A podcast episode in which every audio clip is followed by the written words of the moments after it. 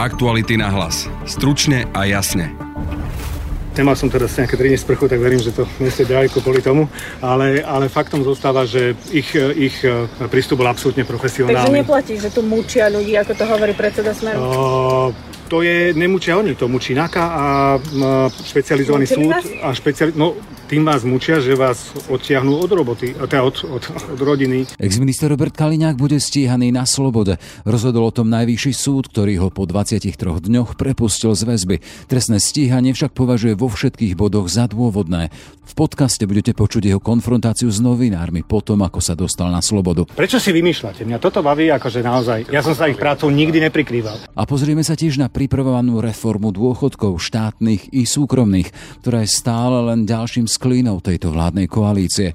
Napriek tomu, že sa nachádza v jej programovom dokumente, jej podoba vyvoláva napätia a rovno hrozbami koaličného veta.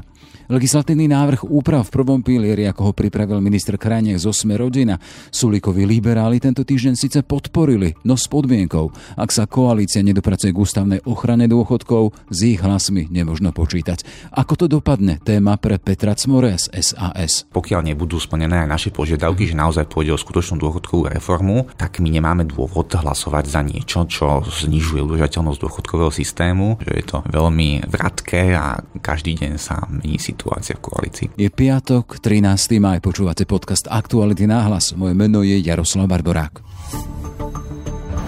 Ruský prezident Vladimír Putin nariadil útok na Ukrajinu a rozputal ozbrojený konflikt v susedstve Slovenska. Ukrajinské mestá ostreľujú, státisíce Ukrajincov hľadajú záchranu v zahraničí. Dianie vo vojnou zasiahnutej krajine monitoruje vyslaná reportérka aj náš spravodajský tím dvadsaťštyri hodín denne, sedem dní v týždni. Všetky aktuálne informácie nájdete na Aktuality.sk. Na slobode po dvadsiatich troch dňoch Najvyšší súd prepustil trojnásobného exministra Roberta Kaliňáka z väzby. Jeho vyšetrovanie tak bude pokračovať na slobode. Trestné stíhanie však vo všetkých bodoch Najvyšší súd označil za dôvodné. Nezistil len dôvody na kolúznu väzbu.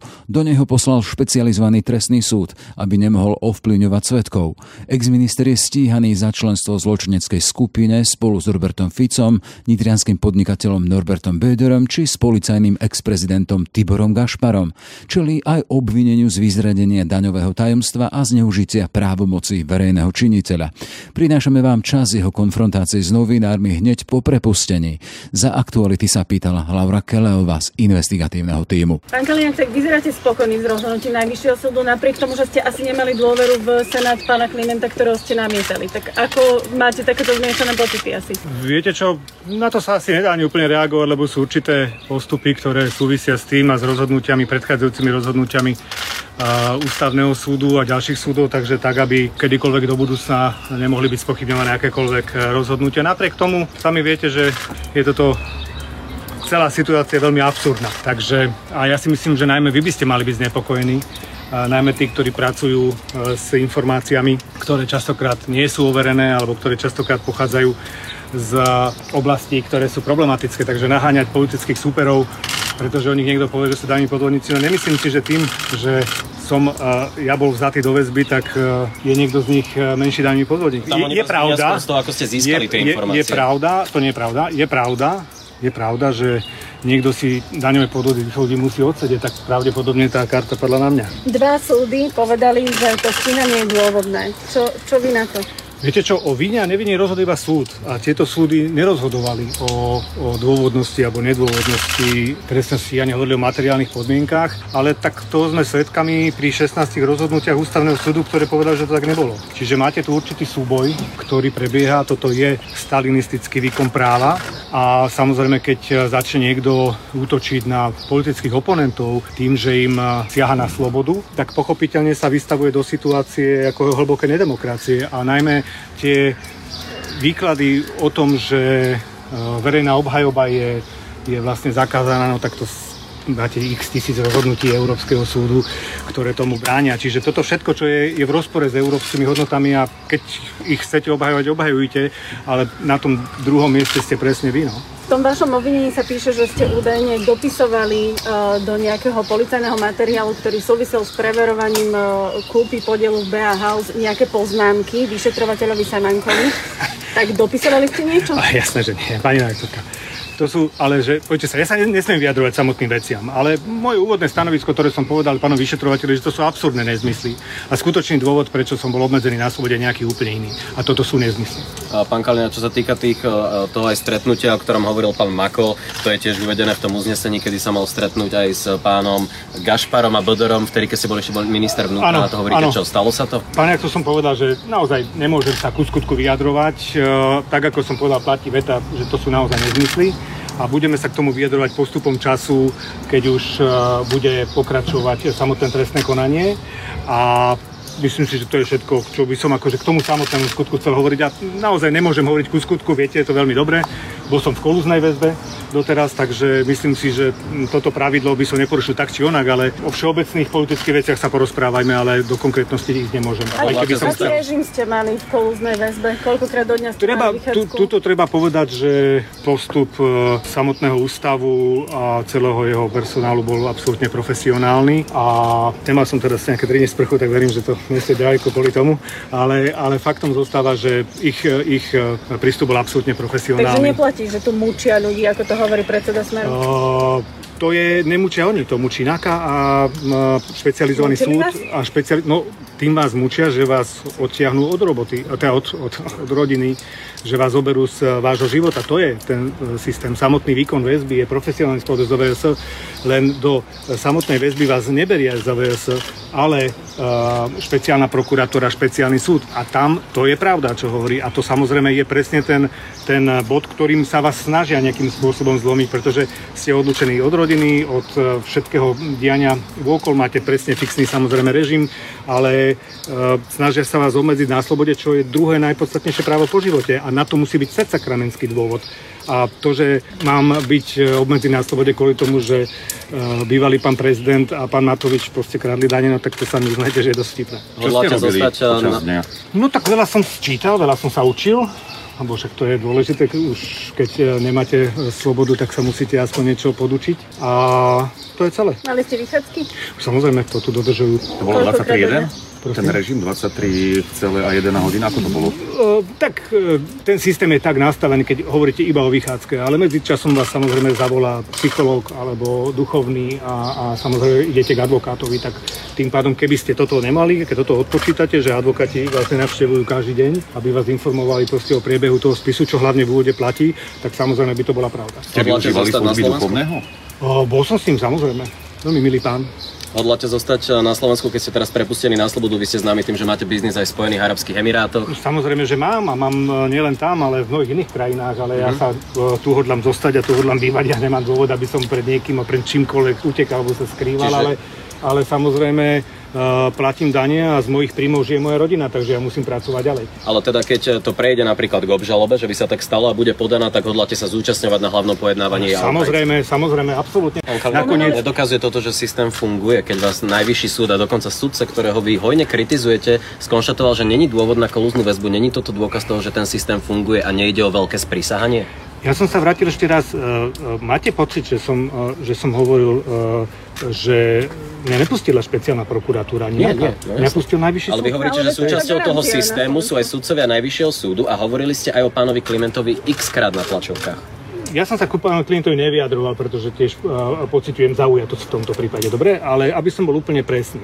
Rozhodnutia ústavného súdu mhm. hovoria jasnou rečou. A, a v tomto prípade išlo o niekoľkonásobné rozhodnutie, ktoré hovorí o zásadnom porušení ústavných práv. Ak teda súdy a orgány činné v trestnom konaní porušujú našu ústavu a vás to necháva chladným len preto, lebo vaši nepriatelia sa dostávajú, vedzte, že sa to potom zmení a bude sa to týkať vás. Lebo tí nepriatelia v jednej chvíli dojdú, ako sa hovorí, že vlastne už nebude koho, už budú všetci odsúdení alebo už budú všetci zobratí. Ale prenasledovanie ľudí, ktorí za normálnych okolností majú dostávať biele vrany, lebo tých ľudí volete whistleblowery, nie? Veď tam predsa ide o porušenie zákona, veď o verejný záujem. To, kto to rozpráva? Vy, novinári, o tom hovoríte.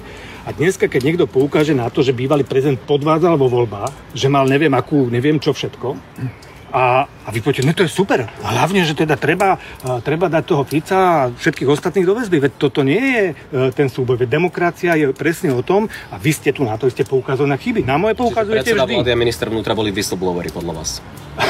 Pane redaktor, hovoril som o vás, že kto bude nasledovať, ten, ktorý bude poukazovať na chyby. Nepredpokladám, že by ste sa chystali, že už budete iba chváliť túto vládu. To znamená, v priebehu najbližších obdobia určite môžu aj oni urobiť nejakú chybu. A vy zrazu dostanete nejakú informáciu, ktorú zverejníte. A ocitnite sa tu. O tom ja práve hovorím. Chápete? Nie, v tom je rozdiel. Oni že... tvrdia, že vy ste aktívne si tie informácie pýtali a že a ste tým zneužili právomoc. Keď nám niečo pristane um, na stole, to je diametrálne odlišné ja od toho, také, keď si to vypýta ja minister ja vnútra. Ja nič také nemám. To som nikdy obvinený nebol. To prepáčte, pán redaktor, to nemáte správne informácie. No boli ste obvinení ne, za nebol, nebol, nebol, pán kolega. Vy nie ste obvinení za zneužite právomoci. Samozrejme, nie, nie, nie. Takže vy ste z... Ale tam nikto neviem. Pán redaktor, prosím, nevrácajme sa do skutku, lebo by som vám toto vedel rozprávať a vyvrátiť to za dve okay, sekundy. Okay. Ale keď chcem naozaj dodržiavať proste pravidlá toho, že nebudem nejakým spôsobom ovplyvňovať svoje vlastné trestné konanie, to neznamená, že sa nebudeme ako advokát vyjadrovať k ďalším. Pán Kaliňák, vráťme sa k tým odkazom pre pre udávateľov, ako ste ich nazývali, čiže nepovažujete to za nevhodné takéto odkazy pre nich, že nemohli sa oni naozaj cítiť ohrození, ale oni to na niektorých výpovediach dokonca povedali, sa báli vypovedať. Ja si myslím, že je toto presne dobrá otázka na pána právneho zástupcu. Ja ju kladiem vám. No však super, takto. Výhoda je, že... Ja viem, že pán... Pán Kaliňák je zrejme lepšie fotogenicky na tom, ale takto.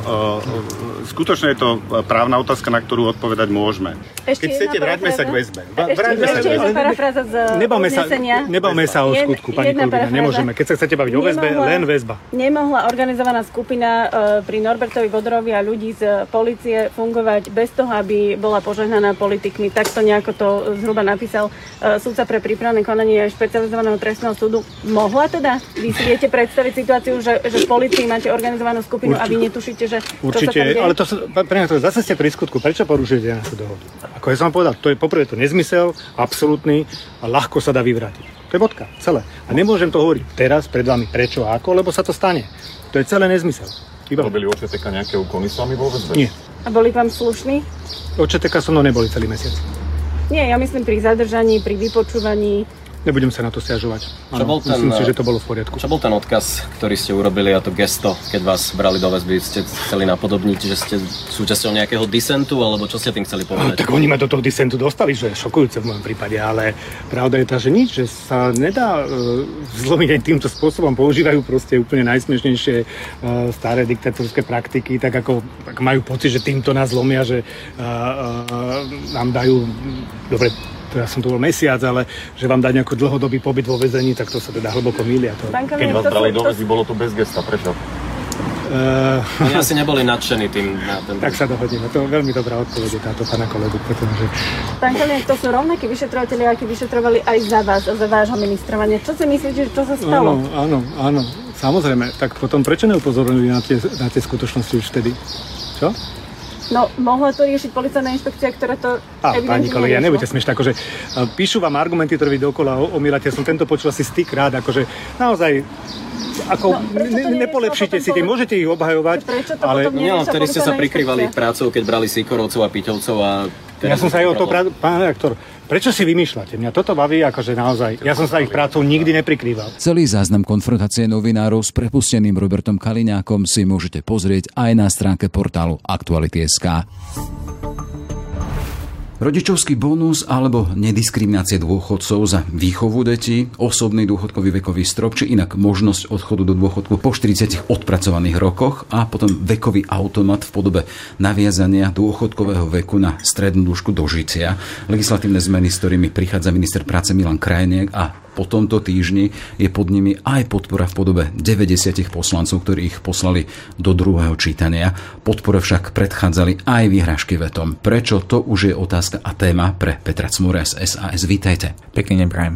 Poďme teda postupne. Tá logika toho rodičovského bonusu, spomínal som to hlavné, čo hovorí minister, nediskriminovať výchovu detí v podobe nižších dôchodkov ich rodičov. S tým súhlasíte, či nie? Súhlasím s tým, že by sme nemali diskriminovať špeciálne matky, za výchovu, avšak s tým prevedením nesúhlasíme. No a teda, tam ide teda problém výška náhrady a zdroj financovania. Vieme teda, že minister potom aj po tej debate zľavil z pôvodných päť percent a prichádza aj z argumenty, že peniaze na krytie sú a hovorí o príjmoch sociálnej poisťovne, ktoré sú dostatočné vzhľadom na nízku nezamestnanosť. A potom hovorí o tom teda, že zdrojom môže byť aj myšlienka z dobrovoľnenia výšky odvodov do druhého piliera. Tak poďme postupne k tomu. V prvom rade ten argument, že môžeme rozdať vždy absolútne všetko, čo vyberieme, považujem za scestný, hlavne keď sa pozrieme na to, že dôchodkový systém ako taký je teda že hlboko neudržateľný. A o to to som... tam ale nezaznel, že môžeme rozdať všetko. Povedal, že no, teda zdroje aktuálne sociálne poisťovne sú. Že zdroje aktuálne sú, znamená, že môžeme rozdať všetko, čo vyberieme. To, to je iba inak povedané táto jedna veta a taktiež aj to, že keby sme stoprovoľnili odvody, tak to je v podstate len o tom, Že, že rozdáme absolútne všetko, na čo len dokážeme siahnuť. Ale treba sa pozrieť na to, že náš dôchodkový systém je že vysoko neudržateľný a z nášho budúceho verejného dlhu, ktorý nám akože hrozí za päťdesiat rokov až vo výške vyše tristo percent há dé pé, sú viac ako dve tretiny práve dôchodkový systém. Takže v prvom rade tento argument, že môžeme rozdávať až do aleluja, treba úplne že odmietnúť. To je prvá vec. Ja len tu treba povedať, že samotný minister hovorí o zodpovednom prístupe aj k dôchodkom, aj k verejným financiám. Práve toto nie je zodpovedný prístup. V tomto sa veľmi líši náš názor. A ak on hovorí o tom, že práve táto reforma prvého piliera úšpory alebo ten príspevok do verejných financií hovorí o dva celé štyri percentá há dé pé, udržateľnosť verejných financií. To je príspevok práve aj tejto, tejto reformy.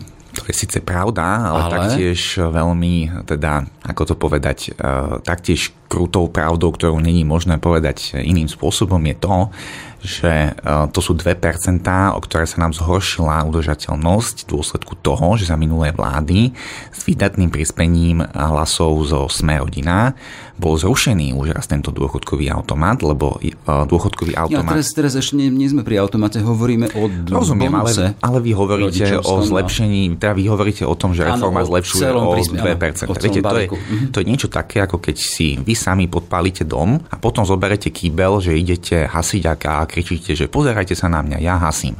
Lebo žiaľ Bohu, tie dve percentá to je len to, čo aj s hlasmi Sme rodina bola znížená udržateľnosť dôchodkového systému. Naražame na to, teda, že ten strop tu už raz bol, ten automat tu už raz bol a práve prispením Sme rodina takže keď s Ficom, teda so Smerom to vypadlo. Keď pán minister hovorí, že on ušetril dve percentá alebo že teda zlepší udržateľnosť o, o dve percentá, tak on vlastne len hovorí, že aha, že zatiaľ som sekeru pred pár rokmi a teraz ju vyťahujem a chválte ma. Tak to není úplne veľmi fér. No zatiaľ sme v zákope. Keď hovoríme o tom rodičovskom bonuse, on hovorí o nediskriminácii rodičov, ktorí vychovali svoje deti na dôchodku. Čiže urobme, urobme to, ale poďme k parametrom, s čím ste súhlasili. Urobme to inak. Ja najprv poviem, no. ako by sa to malo spraviť správne. Správne by sa to no malo správne spraviť. podľa vás teda.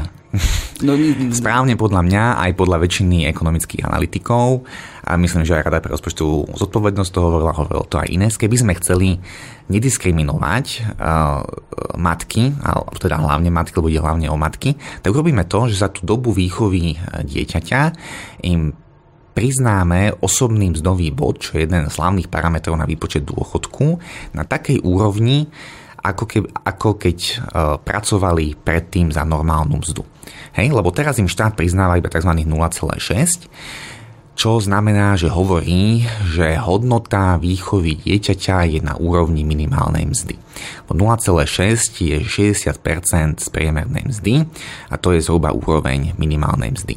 A samozrejme toto mnohé tie ženy poškodí, lebo oni nepracovali za minimálnu mzdu a toto je to, čo ich poškoduje na konci dňa na tom dôchodku. Takže toto môžeme spraviť tak, že môžeme matkám aj spätne prerátať dôchodok tým, že im priznáme za tieto dané roky tento vyšší osobný mzdový bod. A pokojne do toho potom môžeme ešte zakomponovať aj nejaký koeficient zvyšovania podľa mzdy jej dieťaťa. A toto by bolo to isté, čo hovorí minister Krajniak, len by to nespôsobovalo dvanásť rokov ďalšie náklady, lebo toto, čo on predložil, bude dvanásť rokov znižovať udržateľnosť dôchodkového systému a až za dvanásť rokov by malo prísť ku nejakým úsporám cez ten dôchodkový automat. Ne, teda on hovorí o príspevku v percentách, vy hovoríte o systémové zmene. Teda to by znamenalo to, čo hovoríte vy, že matky alebo rodičia, ktoré sa starajú o deti počas tých prvých troch rokov aktuálne, by boli akoby v zamestnaní pred tým dôchodkovým systémom. Hej, ten ich bod by bol taký, ako keby pracovali. Áno, by to bolo... Podľa čo sa vypočítavajú dôchodky? Áno, by to bolo spravodlivejšie voči voči tomu ich predchádzajúcemu zamestnaniu, teda neboli by postihované za to, že, za to, že boli s tým dieťaťom na materskej a na, a na rodičovskej. No a tu sa chcem spýtať, kde je nejaký styčný bod medzi ministrom a vami? Máte svoju predstavu, o, o ktorej hovoríte, že je správna, minister má svoju predstavu, na to, aby zákon prešiel, aby dostal aj vaše hlasy, vy ste predtým hovorili o vete, je potrebné, aby ste ho podporili. No tak... Čiže prejde na to, aby prešiel... rodičovský bonus ministra Krajniaka aj podporou hlasov es a es? No, my určite chceme od ministra, aby spolu s tým urobil, že skutočnú dôchodkovú reformu, naozaj niečo, čo zastabilizuje náš dôchodkový systém. A jeho súčasťou by bol teda tento rodičovský bonus. Zostaňme pri ňom. Ak on že... chce svoj rodičovský bonus, tak my, my s ním sme schopní žiť v, nejakom, v nejakej rozumnej miere, čo stále nepovažujem za rozumnú mieru to, čo je teraz v tom zákone, už aj potom a kde by bola rozumná miera? Mhm. Viete čo, do tohto ja nechcem ísť, lebo pán minister je ten, ktorý niečo chce. A no, ale do rokovaní chodiť... prichádza aj vaša strana, ktorá si povie svoju predstavu. Ale to, ja, to, my, bude, to my hovoríme ministrovi na rokovaniach, ale nebudeme my, my tu teraz dávať nejaké ultimáta cez médiá, že len takto a inak to byť nemôže. My máme nejaké predstavy, že s čím sme schopní žiť, ale určite sa nám nepáči systém, ktorý len by vytvoril dieru okolo štyristo päťsto miliónov a tá diera by bola každoročná. Ale s tými konkrétnymi predstavami, tak to je na rokovania, to nie je niečo, s čím by sme boli ochotní. Ale zostávame v logike percent, hej? Tých ministrových percent. Uh, v logike... Z ktorých zľavil. V logike percent, ale podľa ústavy to môže byť aj percentá z, z dane z príjmu. Lebo ah. tam je napísané, že máte nárok dávať svojmu rodičovi podiel na zaplatenej dani alebo odvodoch. A on to dáva ako percentá z odvodov, ale by to spĺňali aj, aj percentá zo zaplatenej dane. Mm-hmm. Čiže toto je schodná cesta pre vás. Stále tam visí tá hrozba veta, o ktorom ste hovorili vy? No, už to prešlo prvým čítaním, takže hrozba veta, to nie je hrozba veta, to je hrozba toho, že, no tam bolo, že my za to teda, nezahlasujeme. Ak tak, ak nebude my za to nezahlasujeme, ochrana dôchod, teda tak. Ústavná ochrana dôchodkov nebude vaše, vaša podpora. No tak áno, tak pokiaľ nebudú splnené aj naše požiadavky, že naozaj pôjde o skutočnú dôchodkovú reformu a to je možné len ústavným zákonom o dôchodkoch, respektíve, že ústavným zakotvením viacerých princípov, k tomu sa ešte dúfam dostaneme, tak my nemáme dôvod hlasovať za niečo, čo znižuje udržateľnosť dôchodkového systému, hlavne pokiaľ vidíme, že nám do pár rokov môže reálne hroziť krach dôchodkového systému. Hej, poďme tým ďalším parametrom, ktoré sú v súvislosti s týmto prvým pilierom, a to sme hovorili teda ten individuálny, podľa ministra individuálny vekový strop, čiže tá možnosť odchodu do dôchodku po štyridsiatich odpracovaných rokoch, s tým nemáte problém?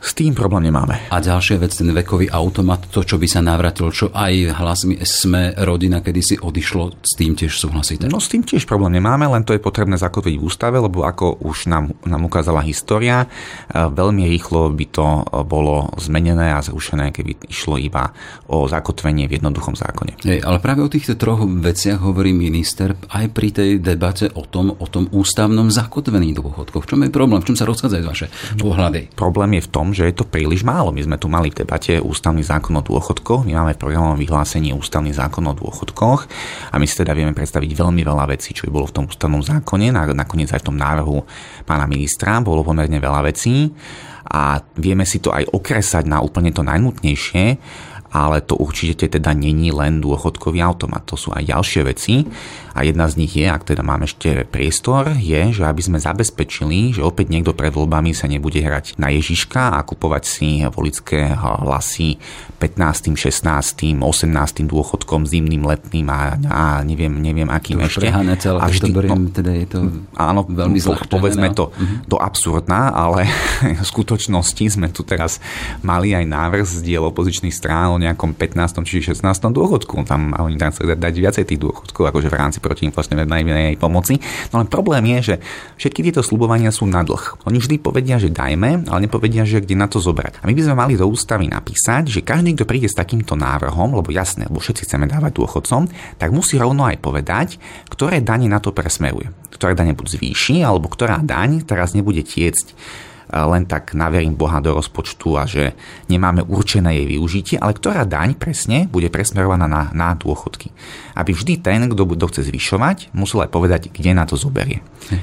Nechcete naraz veľa, lebo teda aspoň z toho, čo hovorí minister, už na júnovej schôdzi by sa malo ďalej rokovať o tých zmenách v prvom pilieri. Vieme, že v pripomienkovom konaní sú návrhy v druhom pilieri, zase tie ďalšie. Ten základný teda aspoň zmena tých investičných stratégií, aby tí zarábali viac, aby bolo z toho viac peňazí. Ale to sa nestiha, keď sa hovorí o tom, že by sa malo hlasovať o tom zákone o rozpočtovej zodpovednosti, ktorý by mal obsahovať aj tieto ústavné nejakým spôsobom ukotvenia dôchodkov. Nedá sa to spraviť na viac krokov, že teraz v júni podchytíme prvý pilier s tými základnými vecami, potom neskôr tie ďalšie záležitosti? Alebo chcete hneď naraz všetko? Tak, viete, tak strategicky len vychádzam z toho, dobre, že keď chceme naraz všetko, nebudeme mať nič. Rozumiem. No strategicky je úplne každému jasné, že pokiaľ bude mať Milan Krajniak svoj rodičovský bonus, tak už nebude mať záujem o žiadne pozitívne zmeny v dôchodkoch. Takže jasné, môžeme rodičovský bonus odsúvať až do decembra. Ja som s tým úplne v pohode, ale určite nemôže ísť skôr rodičovský bonus ako tie zásadné zmeny. A že či my nevytvárame časový tlak, no viete čo, pán minister vie o všetkých týchto veciach už vyše roka a myslím, že debata o ústavnom zákone o dôchodkoch skončila, bola posledná tak asi pred rokom.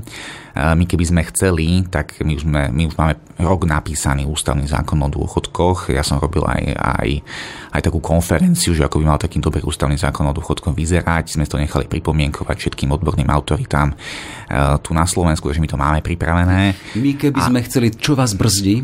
No, tak to nás brzdí, no, povedzme to tak, že, že uh, áno, brzdí nás koalícia a aj keby to nebolo porušením uh, koaličnej zmluvy, lebo máme to presne napísané v PVVčku a, uh, a je vlády, taká, áno, programové vyhlásenie vlády a je teda taký úzus, že čo je v programovom vyhlásení vlády, že nie je možné vetovať. To s týmto výkladom prišla priamo Sme rodina.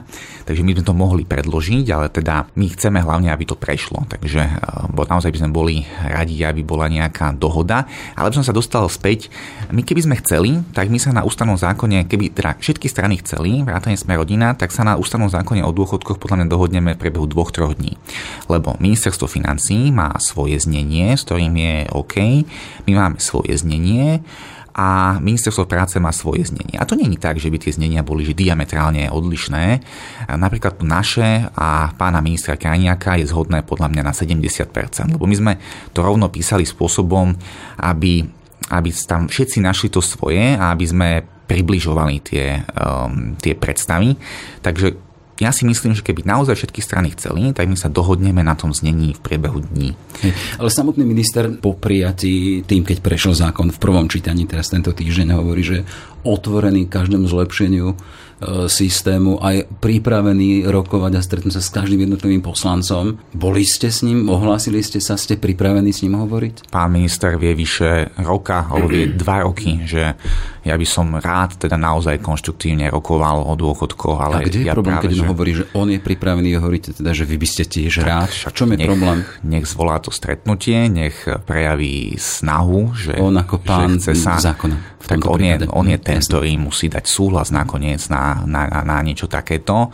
Takže my otvorene hovoríme celý čas, že sme pripravení. Aj napríklad tá konferencia, ktorú sme robili, tak pán minister mal pozvánku, mobilných telefónov, mailov, rôznych aplikácií. Je problém s vami, hej. Je problém vám stretnúť, ohlásiť sa, jednoducho spôsobom komunikovať. Čo, akože, mm-hmm. Keď chcete, tak ja vám tuto rovno pred vami mu napíšem es em esku, až tak, keď ideme rokovať o, o tých dôchodkoch.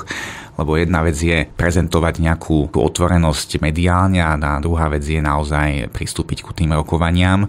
No tak a my ho opakovane vyzývame, aby začal rokovať a predložil ten ústavný zákon o dôchodkoch. To hovoríme opakovane. Čiže ak minister Krajniak hovorí o júni, o júnovej schôdzi, keď sa už má hovoriť a aj rokovať o tom ústavnom ukotvení, ale v rámci zákona o rozpočtovej zodpovednosti, je to podľa vás reálny dátum? Časový rámec? Um, reálny dátum to je. Ja už som sa v tejto koalícii uh, naučil, že keď sa chce, tak všetko je možné spraviť aj veľmi rýchlo. Kde je vôľa tam je cesta? To sme už dlho počúvali. Ešte raz? Kde je vôľa tam je cesta? Áno. Sme napočúvali toho. Kde je vôľa tam je cesta? Právne. Čiže... Takže dá sa to stihnúť, áno. Hej. Chcem sa spýtať, lebo sme v koalícii, ktorá rieši nielen dôchodky, na ktorých je ten pohľad taký, aký je, čiže sa nestretáva veľmi. Máme tu teraz otázku drahých energií, vieme teda o iniciatívach, či vášho ministra hospodárstva Sulíka, vášho šéfa, ktorý nejakým spôsobom chce tlačiť a má myšlienku, akým spôsobom poriešiť ceny napríklad pohonných látok. Máme tu ministra financií, zasa lídra Olano, ktorý to chce robiť svojou cestou. Máme tu iné rozpracované veci. Chcem sa spýtať, na ktorých sa táto koalícia na báze dennej stále vyzýva, ako keby už chcela končiť. Prídeme my vlastne k tomu hlasovaniu, tak som sa pýtam sa vás ako poslanca. Máte nádej, že dôjdeme k hlasovaniu a k rokovaniu o tých dôchodkoch, že dovtedy prežijete? Viete čo, ja nemám kryštálovú gulu. A ja už som už teda zažil veľa prekvapení tejto koalícii, takže nechám sa prekvapiť. Čiže jún ako ďalší termín o rokovaní a dohadovaní dôchodkov je podľa vás reálny v rámci pôdorysu tejto koalície? Ak by bola zo všetkých e, strán sná, e, poviem za nás, z našej strany to je reálne. Mhm. Ale stále to je ak by, ak by tí ďalší, ak by. Sme v takej koalícii, že to je vyslovene na dennej báze to, že ak by uvidíme, čo bude? No ja to vidím tak a myslím, že aj občania tohto štátu to vidia, že je to veľmi, e, veľmi vratké a každý deň sa mení situácia v koalícii. Čiže vratka situácia tejto koalície, ktorá robí vratkými aj možné riešenie otázky dôchodkov a Peter Cmorej z strany es a es. Všetko dobré, nech sa vám darí. Ďakujem pekne.